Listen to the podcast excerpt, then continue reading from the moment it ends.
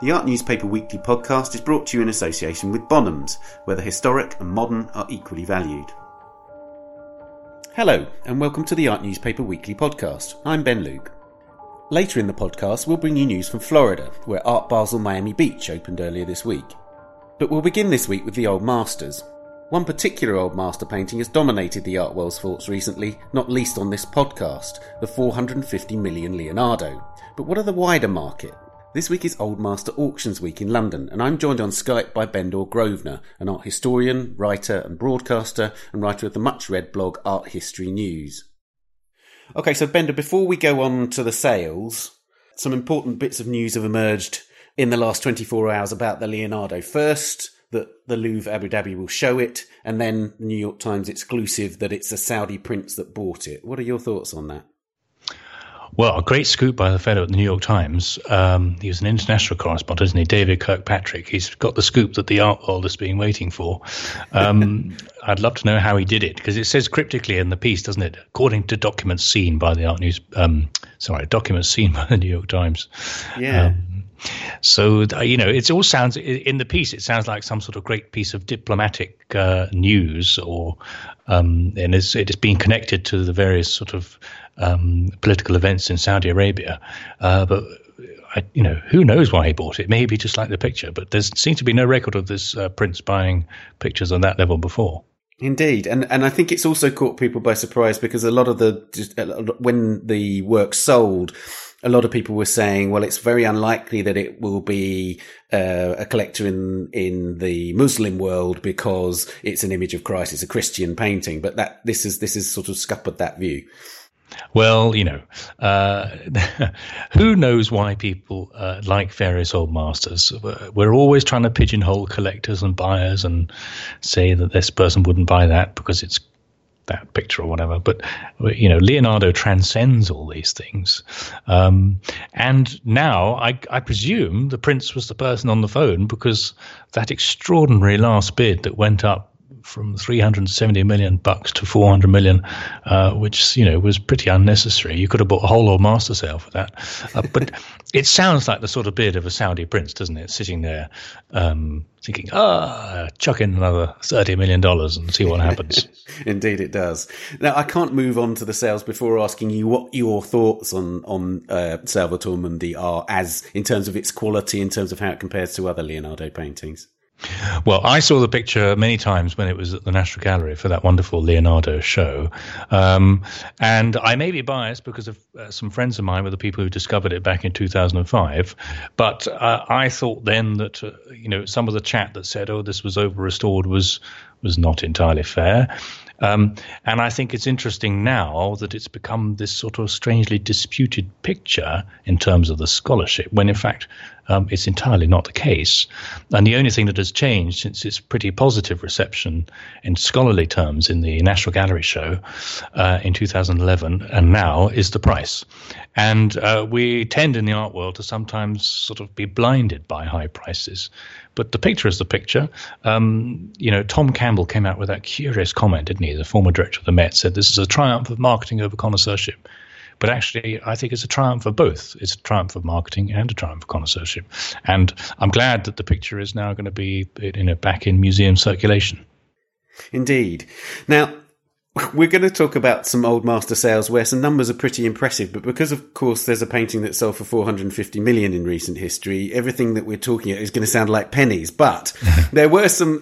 Let's begin with the Sotheby's sale um, last night. Um, I should say we're recording this on Thursday, um, so we won't have the prices for the Christie sale, which is on Thursday night. But Sotheby's has taken place, and there was a, a particularly impressive result for a Wright of Derby.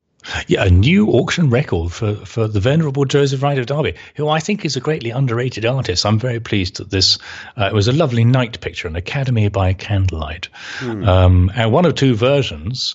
Uh, the other one's in Yale Centre for British Art, uh, and this one was in exceptional condition. And when you stood in front of it, it just it it worked in every way that the artist originally intended. And I think it's a great example of, you know, a modern looking image suiting the modern market, if that makes sense. Um, because it, it, was very accessible subject, this. Uh, and the fact that it was in good condition made it a very accessible picture. So I'm not surprised it made that much money. It seems in the room, incidentally, that the bidding started way above the high estimate. So um, there was obviously a lot of competition for it. That's right. So the so the the final um, well with premium, the final price was seven point two million pounds, and it and it had an estimate of much lower than that, didn't it? Well, it well exceeded its estimate. Two and a half to three and a half million was the estimate. Yeah, indeed. Yeah. So can you just for those listeners that don't know the picture, can you describe it? Because I'm interested in this idea that you feel it has a kind of modernity that that that makes it uh, particularly attractive. Well, it's uh, it's a group of scholars and artists, I suppose, collectors um, standing around admiring a, sort of semi-naked classical bust by candlelight, and they're oohing and ahhing over this thing. Um, and you know, it's sort of uh, it sounds a bit cheap to say this, isn't it? But it's sort of as Caravaggesque as British art gets, isn't it? Yeah. Um, and I think it was just, uh, you know, it's a, it's a good size, great condition, as I said. Uh, Wright of Derby is a painter who, when he's on form, doesn't muck about. Um, you know, his his application of paint is very determined and colourful and bright. Um, and I and I think it was the sort of picture that would look as comfortable in a Manhattan apartment as the Louvre. That's fascinating. And, and, and one wonders, of course, who's bought it, if it will leave the UK. Might there be an export stop on this? It seems like a work that should be in a museum to me.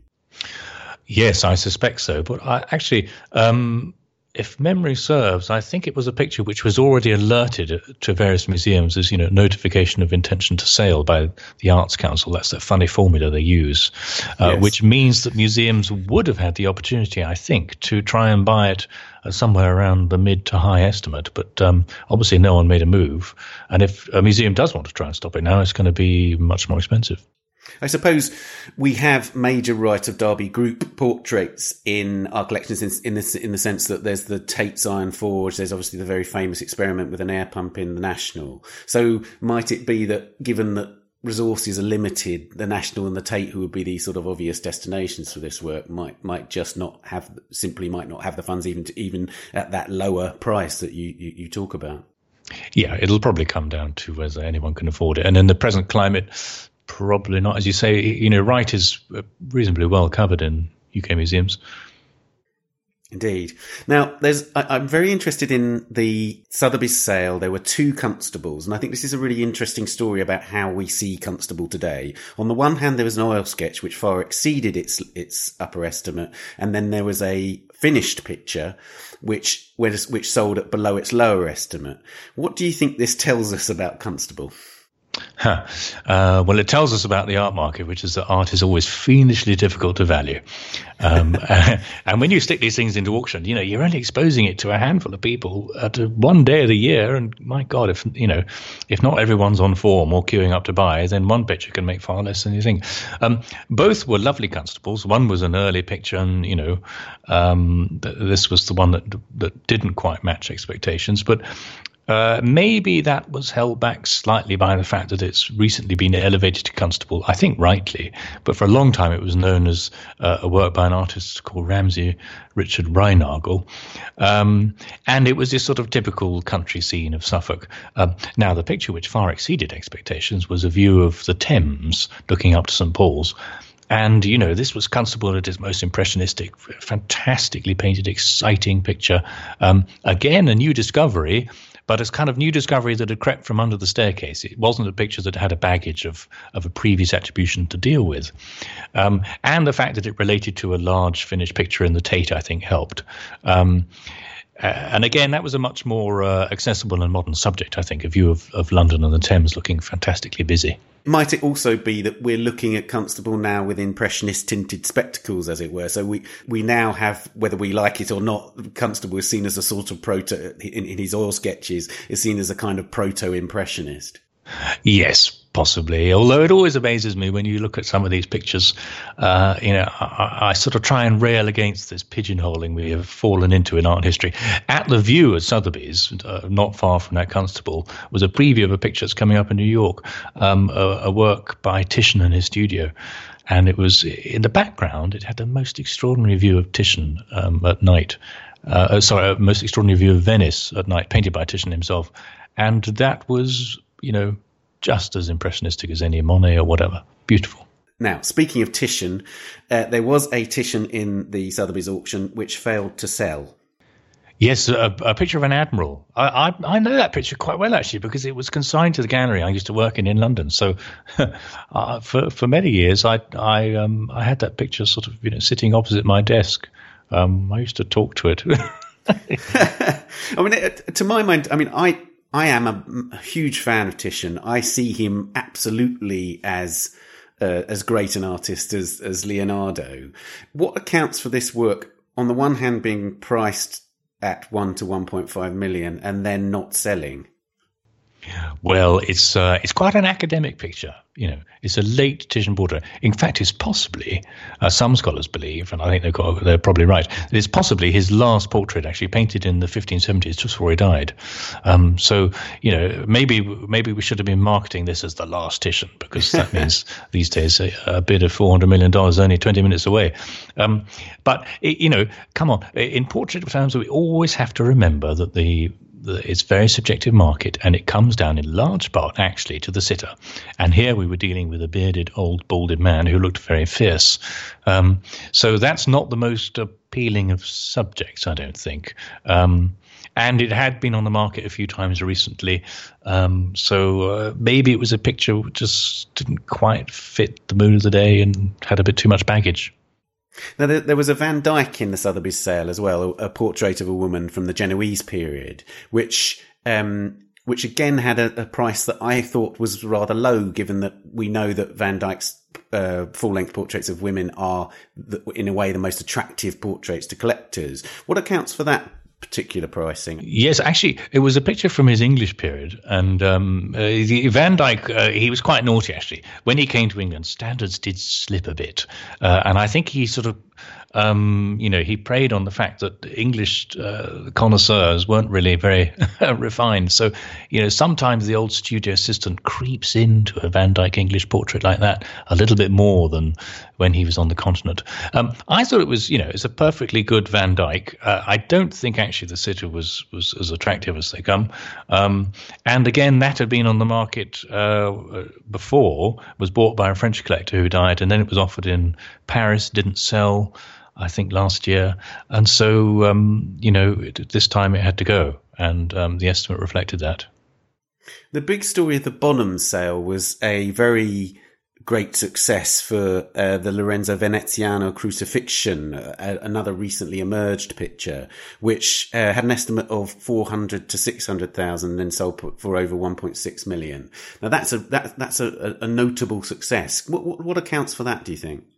Well, wow, you know, um, we're always being told the old cliche in the old master market, oh, supply's a problem and no great pictures are found anymore. But, you know, the, the sales this week are dripping with them. And that's one of them. Uh, you know, to find a picture like that in that good condition from the mid 1300s um, uh, it was really extraordinary. Bonham uh, played, uh, played a great, great one there. And I'm not surprised that it made 1.6 million. Well, I'm, I'm also interested in the fact that that painting sold at that price. And the gold ground paintings in the Sotheby's sale uh, were notably at the low end or even below their lower estimates.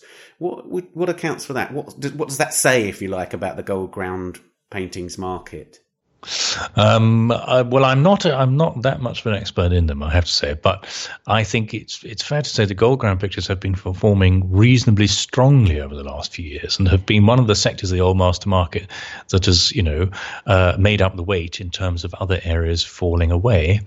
Um, so maybe the estimates this time round reflected that earlier rise, um, but these prices, I think, always reflect one thing, and that's the fact that we shouldn't fall into the trap of trying to commodify the old master market. Um, we're we're so spoilt with the modern contemporary market that you know a Warhol series of of twenty always makes this much, and the next one will make a little bit more. Um, uh, the old master end is is vastly different, and prices reflect that. Now, Christie's auction is tonight. Um, what what do you think are the highlights of that sale? Uh, well, they've got a nice El Greco. Um, El Greco's been performing very strongly of late. um, so uh, just to, to, to, cancel out what I'm saying, you know, he seems to be on the up.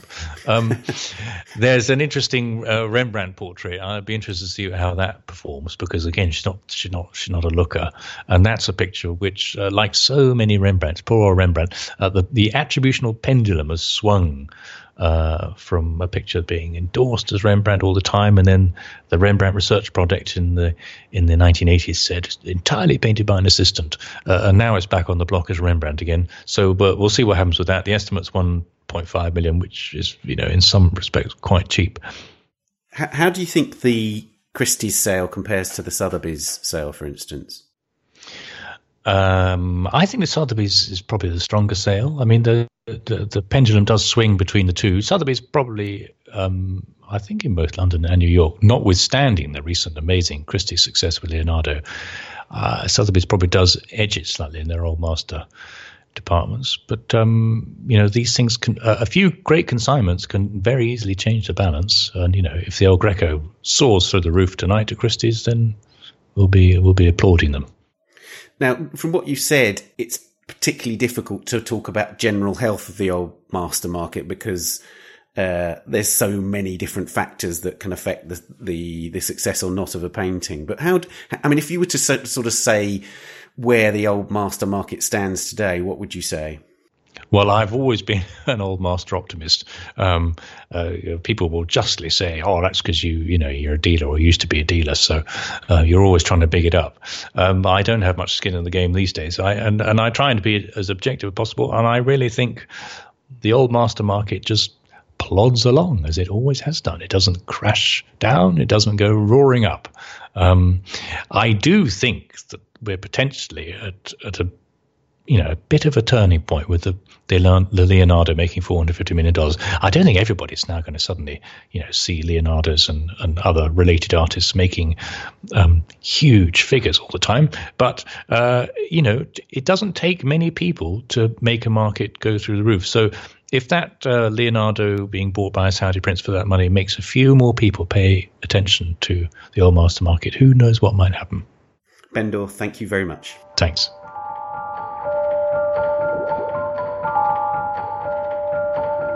You can read Bendor's blog at arthistorynews.com. Now to Miami. The Art Basel Miami Beach Fair opened on Wednesday, and we took the chance to speak to the art market specialist Judd Tully about his impressions of the fair. Hi, I'm Anna Brady, the Deputy Art Market Editor of the Art Newspaper, and I'm in Miami for the 16th edition of Art Basel in Miami Beach, which is one of the three Art Basel fairs devoted to modern and contemporary art. I'm here with our contributor and long-time art market reporter Judd Tully. How does it compare to previous editions that you've been to? Um, I, I, I think it's you know it holds up well. I think the it's a very sophisticated machine, the Art Basel enterprise, and very professional, and galleries have to sort of stand on their heads to get into Art Basel, and there's a lot of competition and um, the constant sort of having their programs approved. And so I think it stands up well. One collector told me yesterday that he felt that the fair was. You know, as good as, as it's ever been, and um, he said it's really turning into an excellent fair. Um, from his point of view, and um, an American collector, a well known one. And he pointed out that he wouldn't have said that 10 years ago about Art Basel Miami Beach. The sales from, we're speaking after preview day yesterday. what sense did you get of the sales this year?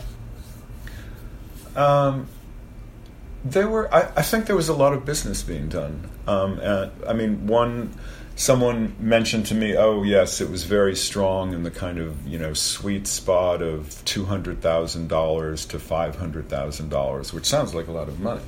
Um, but there were also a number of sales at some of the larger galleries, like Hauser and Wirth, sold a, this fantastic Bruce Nauman sculpture from the early 80s of these uh, sort of uh, polyurethane carcasses, wolves, and um, uh, for something like the, I think it was 9.5 million is the price they gave. And there was also a Mark Bradford in the stand, very large three panel work titled Moon Rocks, and a recent work and that sold for around five million dollars. It's mm. becoming increasingly hard to tell these suspiciously early sales and the way that mm. um, PR firms are mm. now bombarding us art market reporters mm. with sales sales reports on the first day and within sometimes even the first hour, and quite how much we can trust those as being genuine sales um, done on the first day, or those, as you say, that have been. Uh, they're completed beforehand, um, or at least almost. yeah, you don't really have. I mean, if you're, re, you know, quote unquote reporting, you don't really even have to be at the fairs anymore. You can just wait for the reports to come in and kind of, you know, churn it out um, as a almost like a press release. But you know, it's. It's, it's, it's ironic because if you're actually talking to a dealer about certain works, that did sell, a lot of the dealers don't want to say what the prices were because it might have an impact on a consignment from a certain owner and then the owner would then find out oh you sold it for you know $300000 more for than what i'm going to get you know? I mean it, it, it's sort of a delicate balance. And I, and I think the um, again the way of knowing whether a fair is really successful is is hard to to really grasp especially in the first few hours, but it was evident by um, just the flow, ebb and flow of collectors being led around by advisors, and um, it's a major, you know, destination. Uh, do, you, uh, do you mm. think that um, galleries are becoming more strategic in the way that they use art fairs, uh, perhaps even as a way of they're now becoming part of a work's provenance sometimes, uh, sometimes becoming part of a, an artist's CV as well as to who they choose to promote, mm. and that perhaps feeds into some of these sales reports as well, saying you've done particularly well with a certain artist. It's your one public moment, whereas you perhaps wouldn't announce that um, in an in gallery exhibition through the year. Yeah, a- a- absolutely. I, I, mean, on both sides. I mean, I've I've heard. I mean, I've never heard an artist actually tell me this, but that some artists actually prefer to be shown in a venue like Art Basel for three or four days because of the international group of people that would see the work in a kind of cattle car atmosphere. I mean, I don't quite get that, but that it's so important now to have a larger audience than the one that would just be coming into your gallery, into your brick and mortar gallery. And as far as galleries go, it seems that the art fair circuit has become so crucial for just survival because the old model of the gallery with monthly shows and people coming to view and buy just is not not happening anymore. And a lot of it is really um, business transacted at art fairs or contacts made at art fairs that then translate into sales later on. And so, um, and the huge cost of participating in an art fair also is making it much more difficult for smaller galleries to um, you know, profit from this, to participate. And uh, I think there's a big shakeout in terms of that. Right. And and you see it. I mean, in New York, and I would imagine in London, in terms of galleries that were seemingly successful just kind of closing up or being gobbled, being you know changing into some other format of not a brick and mortar. And in terms of the artists, who mm. are some of the artists that everybody's talking about this week? The one artist that I've noticed uh, yesterday and getting a lot of attention is uh, Derrick Adams, a New York based artist who shows at um, Jack Tilton Gallery at Art Basel Miami and is having a show now in New York at their gallery. And he has this um, very, I don't know, cool figurative style, but it's also uh, collage and he uses. Um, objects and it's very punchy um, work and and he's showing in lots of different venues and I, I think that increasingly artists are you know this is the way to sort of break out in terms of getting exposure in a platform like art basel miami even though it seems rather crass and it's not exactly the most ideal place to see someone's work or to quietly take in someone's work. But I think that's um, a growing, um, you know, uh, card that the art fairs have in terms of not only dealers wanting to showcase younger artists, but artists wanting to get into that into that mix. Mm, becoming very important for an artist's CV, as, mm. as you say.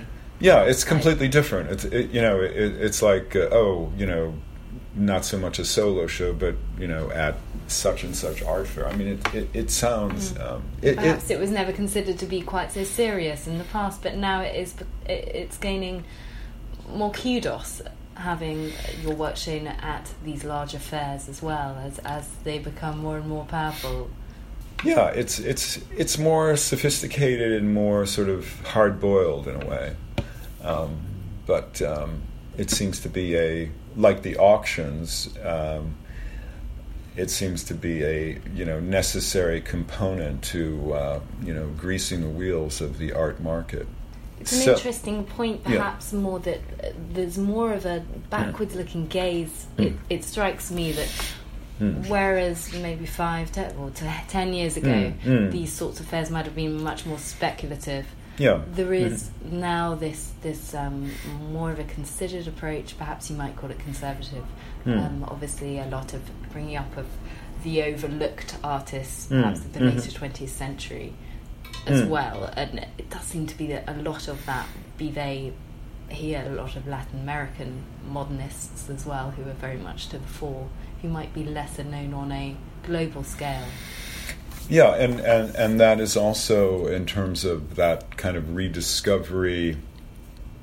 Um, there's an artist that uh, now shows with Hauser and Wirth, uh, Jack Whitten, uh, African American painter. I mean, very well known, but never commercially um, wildly successful as he has been just recently. And there was a painting. Um, it was an ode to uh, homage to Barnett Newman. It was something Barney, that was Barnett Newman's nickname too. This large scale work, and that sold for nine hundred and one of the partners at um, Hauser and Wirth, Marc Payot, said that um, that's a, a new price level for Whitten.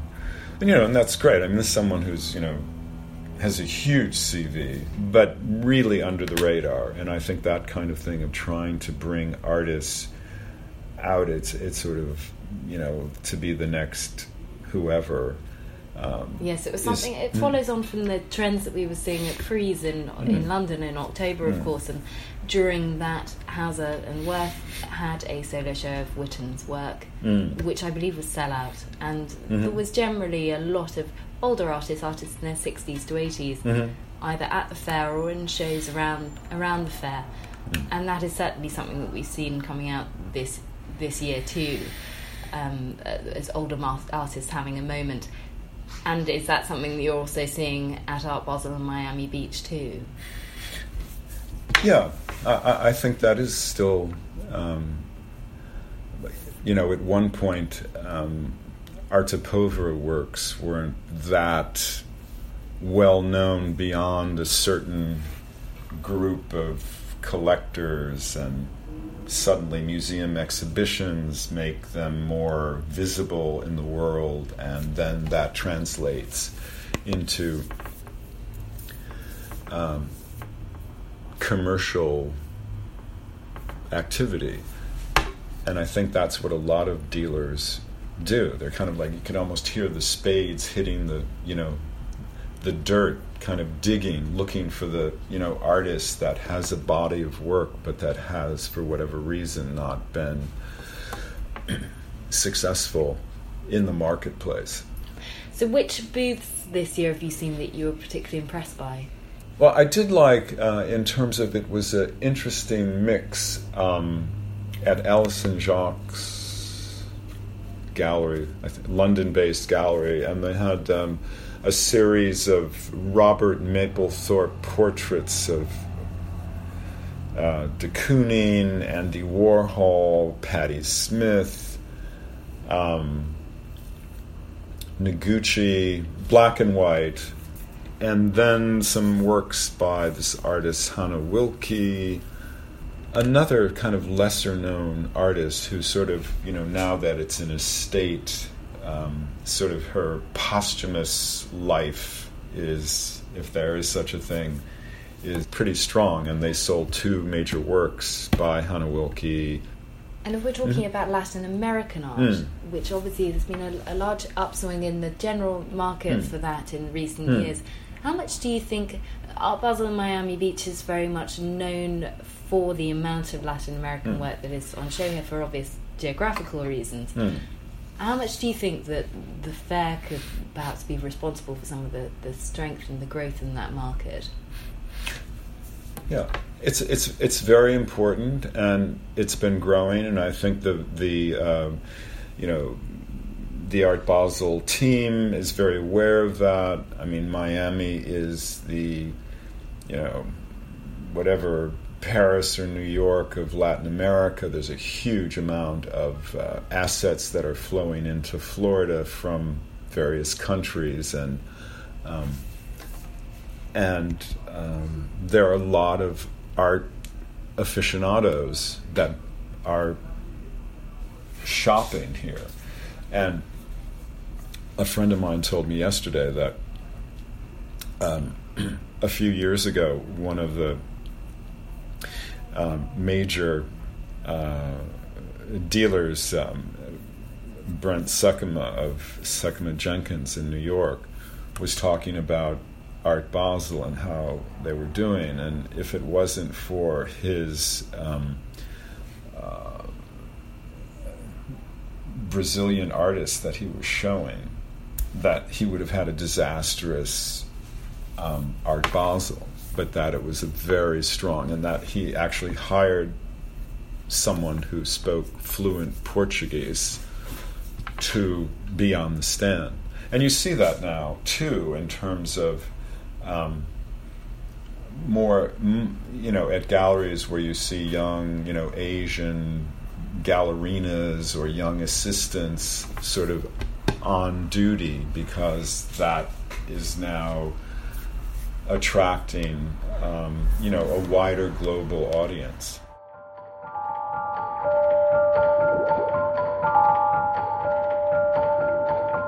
And that's all for this episode. You can read more about Art Basel Miami Beach online at theartnewspaper.com, where you'll also find sales reports from all of this week's major auctions.